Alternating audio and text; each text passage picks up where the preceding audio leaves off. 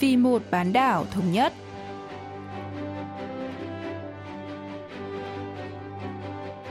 Minh Linh xin kính chào quý vị và các bạn. Mời quý vị và các bạn theo dõi chuyên mục Vì một bán đảo thống nhất của Đài Phát thanh Quốc tế Hàn Quốc KBS World Radio.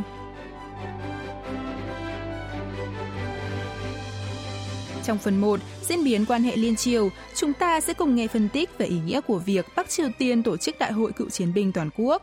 Ở phần tiếp theo, cận cảnh Bắc Triều Tiên, mời quý vị thính giả tìm hiểu về các khách sạn tại miền Bắc.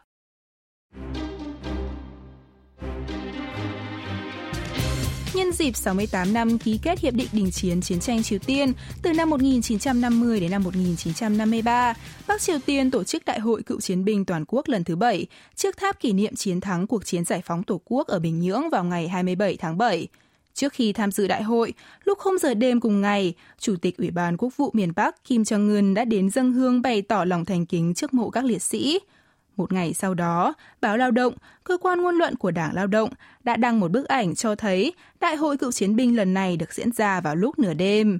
Sau đây, nhà nghiên cứu cấp cao Cho Han Bom đến từ Viện Nghiên cứu Thống nhất sẽ cho chúng ta biết lý do Bắc Triều Tiên tổ chức sự kiện quy mô lớn này, bất chấp những khó khăn trong và ngoài nước như thiếu lương thực và các lệnh trừng phạt quốc tế. 지금 뭐 노병대회를 치를 상황이 아니죠. 그리고 이미 7월에 trên thực tế, hiện tại không phải là thời điểm thích hợp để Bình Nhưỡng tổ chức Đại hội cựu chiến binh toàn quốc.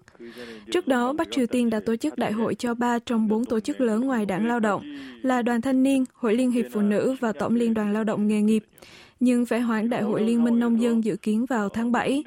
Bất chấp tình hình mà chính Chủ tịch Kim Jong-un gọi là thời kỳ khó khăn hơn cuộc hành quân gian khổ do khủng hoảng kinh tế, vấn nạn thiếu lương thực và đại dịch COVID-19, miền Bắc vẫn tổ chức Đại hội cựu chiến binh toàn quốc quy mô lớn.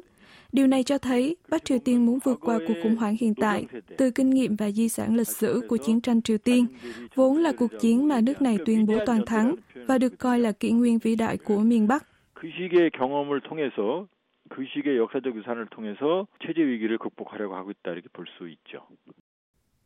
Ngày 27 tháng 7 năm 1953, ngày ký hiệp định đình chiến chiến tranh Triều Tiên, được miền Bắc kỷ niệm như một dịp lễ hội, vì nước này tuyên bố đã giành được chiến thắng trong chiến tranh.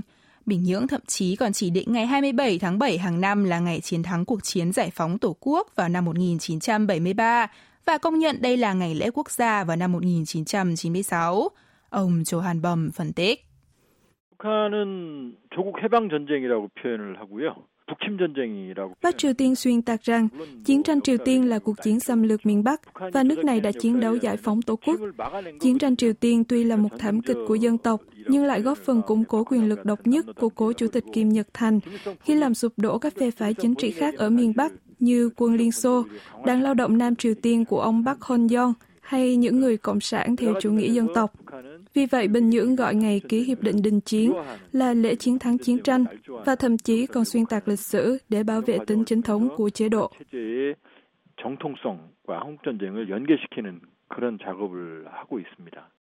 Bắc Triều Tiên tổ chức Đại hội Cựu chiến binh toàn quốc lần đầu tiên vào năm 1993, đánh dấu kỷ niệm 40 năm Hiệp định Đình Chiến, và lần thứ hai vào năm 2012, sau khi Chủ tịch Kim Jong-un lên nắm quyền.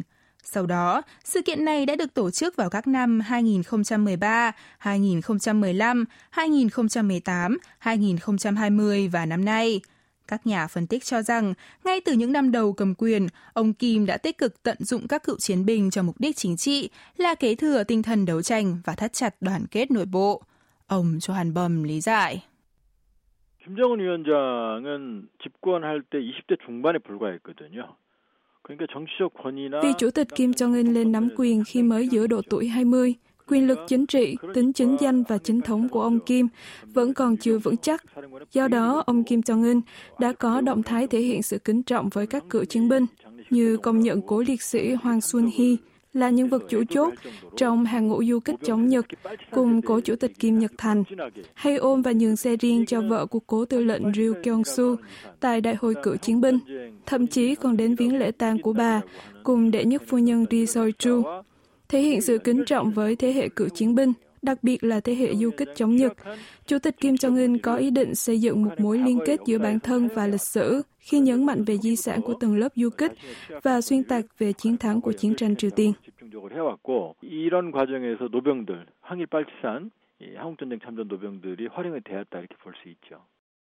Ngày 9 tháng 8, báo Lao động có bài viết về đại dịch COVID-19, các lệnh trừng phạt kéo dài và thiệt hại do lũ lụt, đồng thời ví bà thách thức này giống như một cuộc chiến tranh và nhấn mạnh Bắc Triều Tiên đang ở trong tình thế khó khăn. Đây cũng là điều mà Chủ tịch Kim Jong-un thừa nhận trước các cựu chiến binh tại Đại hội cựu chiến binh toàn quốc vừa qua. Nhà nghiên cứu Johan Bầm cho biết.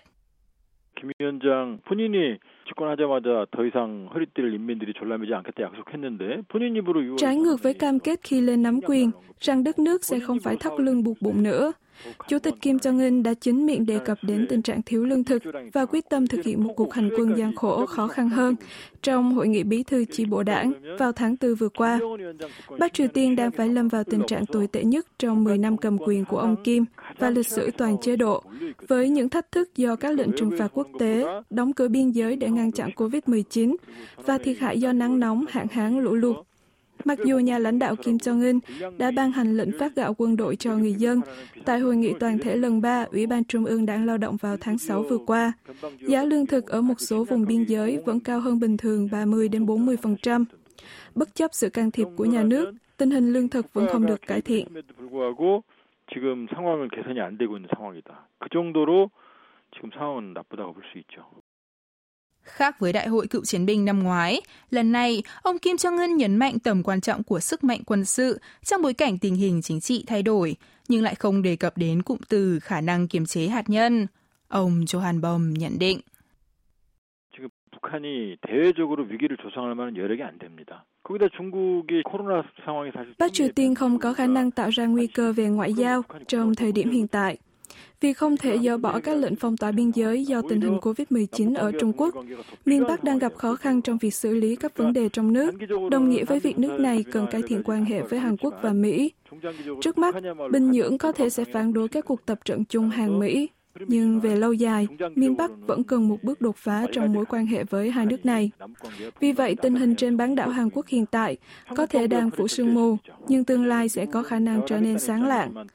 Chính phủ Hàn Quốc đóng vai trò quan trọng tuyệt đối trong quá trình này. Mỹ tuy ủng hộ đối thoại, nhưng lại không có ý định thực hiện các yêu cầu của Bắc Triều Tiên như dỡ bỏ các lệnh trừng phạt trong khi đó, miền Bắc muốn biết được những lợi ích mà nước này sẽ nhận được, kêu gọi Hàn Quốc và Mỹ thể hiện sự chân thành bằng cách ngừng các cuộc tập trận quân sự chung.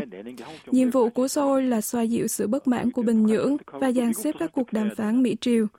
Thuyết phục cả miền Bắc và Mỹ là một việc rất khó khăn, cho thấy vai trò ngày càng quan trọng của Hàn Quốc. 그렇기 때문에 잘될 것이냐 아닐, 아닐 것이냐 전망보다는 잘 되게 만드는 한국 정부 역할이 아주 중요한 상황이 됐습니다.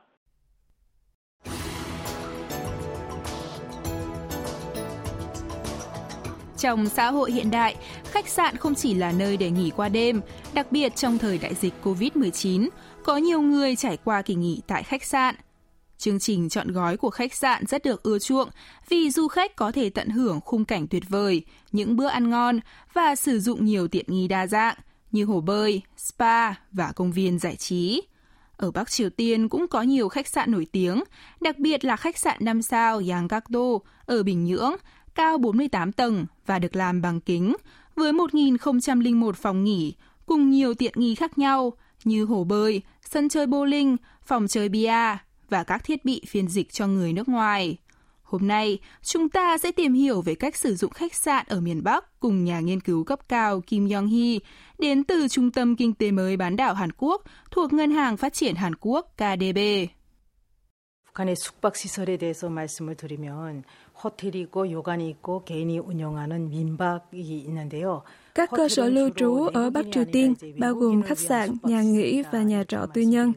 Các khách sạn thường ở các thành phố lớn và các khu du lịch, chủ yếu chỉ phục vụ cho khách nước ngoài, chứ không dành cho người dân thường. Còn nhà nghỉ được xây dựng tại các thành phố và quận để làm nơi nghỉ ngơi cho những người đến địa phương đó công tác.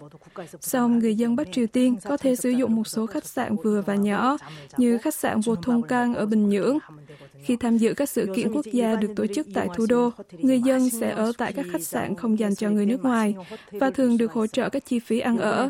Tuy nhiên, khách sạn Masikryong tại khu nghỉ mát trượt tuyết Masikryong có mở cửa cho khách nội địa, cho thấy sự thay đổi gần đây trong ngành khách sạn ở miền Bắc. Mặc dù vậy, số lượng khách sạn chỉ dành cho người nước ngoài và không phục vụ người dân trong nước vẫn chiếm ưu thế. 또 이런 호텔 같은 경우는 사실 더 많다 북한에서 그 비중이 그렇게 말씀드릴 수가 있습니다. Khi đến một địa phương khác, người dân Bắc Triều Tiên cần phải có giấy chứng nhận du lịch hoặc giấy chứng nhận đi công tác thì mới được phép sử dụng các cơ sở lưu trú cho nhà nước quản lý. Vì vậy, nếu di chuyển với mục đích cá nhân mà không có giấy chứng nhận, người dân phải lưu trú ở các nhà nghỉ tư nhân. Nhà nghiên cứu Kim Yong-hee lý giải.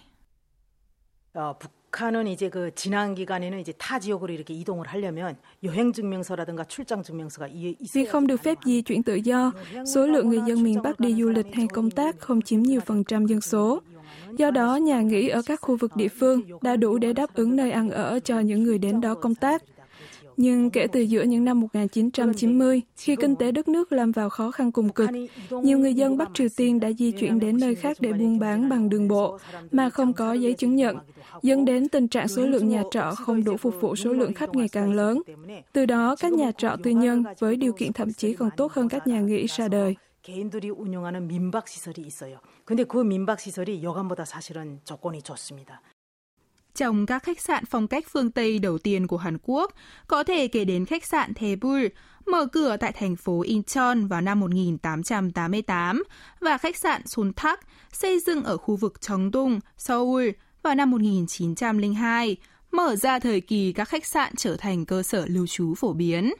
Sau chiến tranh Triều Tiên, từ năm 1950 đến năm 1953, hoạt động kinh doanh khách sạn bắt đầu phát triển ở Hàn Quốc với việc thành lập khách sạn Kim Su Trang, khách sạn Savoy và khách sạn Walker Hill. Trong khi đó, khách sạn đầu tiên của Bắc Triều Tiên là khách sạn Thế Thông Cang, sông Đại Đồng, mở cửa vào năm 1956.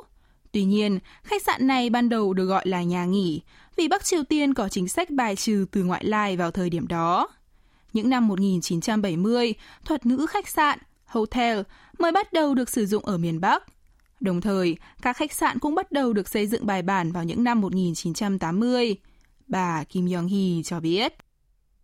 한국에서 88년도에 88 올림픽 하고 하니까 북한이 아 우리도 뭐큰 행사를 개최해야지 이런 정치적인 Để đối trọng với Thế vận hội Seoul 1988, Bắc Triều Tiên đã tổ chức Liên hoan thanh niên và sinh viên thế giới vào năm 1989 với sự tham dự của 22.000 người đến từ 177 quốc gia.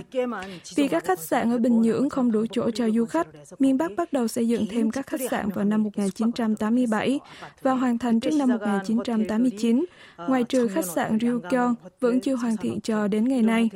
Tuy nhiên, do vẫn không đủ chỗ cho người tham gia, Bắc Triều Tiên đã xây dựng khu phố quang phục ở Bình Nhưỡng để có thể tận dụng các căn nhà của người dân là nơi nghỉ ngơi cho du khách.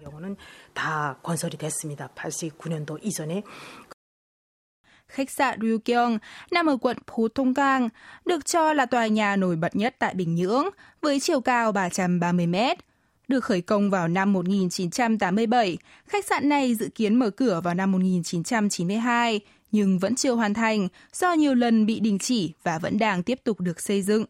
Nơi đây được ghi vào sách kỷ lục Guinness với danh hiệu tòa nhà không người ở cao nhất thế giới. Bà Kim Yong-hee giải thích. 세계 청년 학생 축전 때 이제 건설을 하기 시작을 했는데 이게 진척이 안 됐어요. Tòa nhà 105 tầng này đòi hỏi công nghệ và số vốn khổng lồ.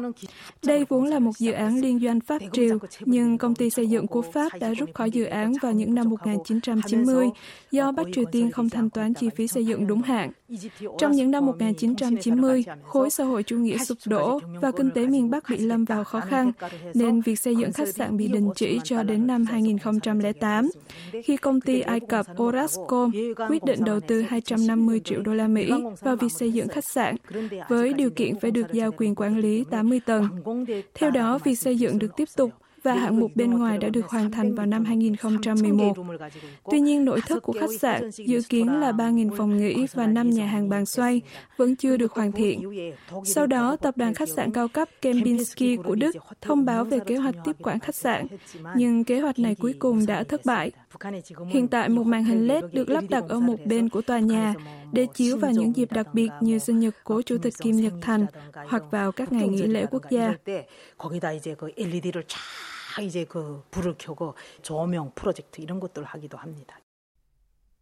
Bắc Triều Tiên hiện đã nhận thức được du lịch là một ngành đầy triển vọng và đầu tư rất nhiều cho lĩnh vực này. Bình Nhưỡng đang tập trung phát triển và quảng bá các điểm du lịch, đồng thời bồi dưỡng các chuyên gia du lịch nhằm thu hút du khách nước ngoài. Tháng 5 năm 2020, nước này đã hé lộ hình ảnh môi trường giáo dục tại Đại học Thương mại và Dịch vụ Bình Nhưỡng, nơi đào tạo nhân lực ngành du lịch, trong đó có quản lý khách sạn, cho thấy nỗ lực của miền Bắc trong việc bồi dưỡng các chuyên gia về du lịch. Bà Kim Young-hee phân tích. 관광업을 발전시키려면 거기에 전문가가 필요하겠죠. 그래서 2014년도에 평양 관광대학을 Để bồi dưỡng các chuyên gia trong lĩnh vực du lịch, Bắc Triều Tiên đã thành lập Đại học Du lịch Bình Nhưỡng vào năm 2014. Ngoài ra, miền Bắc cũng thành lập khoa đầu tư du lịch tại Đại học Tổng hợp Kim Nhật Thành khoa kinh tế du lịch tại Đại học Kinh tế Wonsan Chong Chun Thek và khoa kinh doanh khách sạn tại Đại học Thương mại Bình Nhưỡng Chang Choi Ku. Bắc Triều Tiên cũng thành lập khoa ngoại ngữ tại các đại học sư phạm trên toàn quốc và thành lập Đại học Thương mại và Dịch vụ Bình Nhưỡng để đào tạo các chuyên gia trong ngành du lịch và lữ hành. Điều này cho thấy sự thay đổi của miền Bắc với chính sách thúc đẩy ngành du lịch và đào tạo các chuyên gia du lịch. 거기에 맞춰서 이런 전문가를 양성하는 것도 상당한 북한의 변화라고 볼 수가 있겠습니다. Dù gặp khó khăn trong việc xây dựng các khách sạn mới và cải tạo các khách sạn cũ do đóng cửa biên giới để đối phó với đại dịch COVID-19 và các biện pháp trừng phạt quốc tế, Bắc Triều Tiên có vẻ đang theo đuổi phương án thoát khỏi sự cô lập về kinh tế nhờ ngành du lịch, vốn là lĩnh vực không chịu ảnh hưởng của lệnh trừng phạt.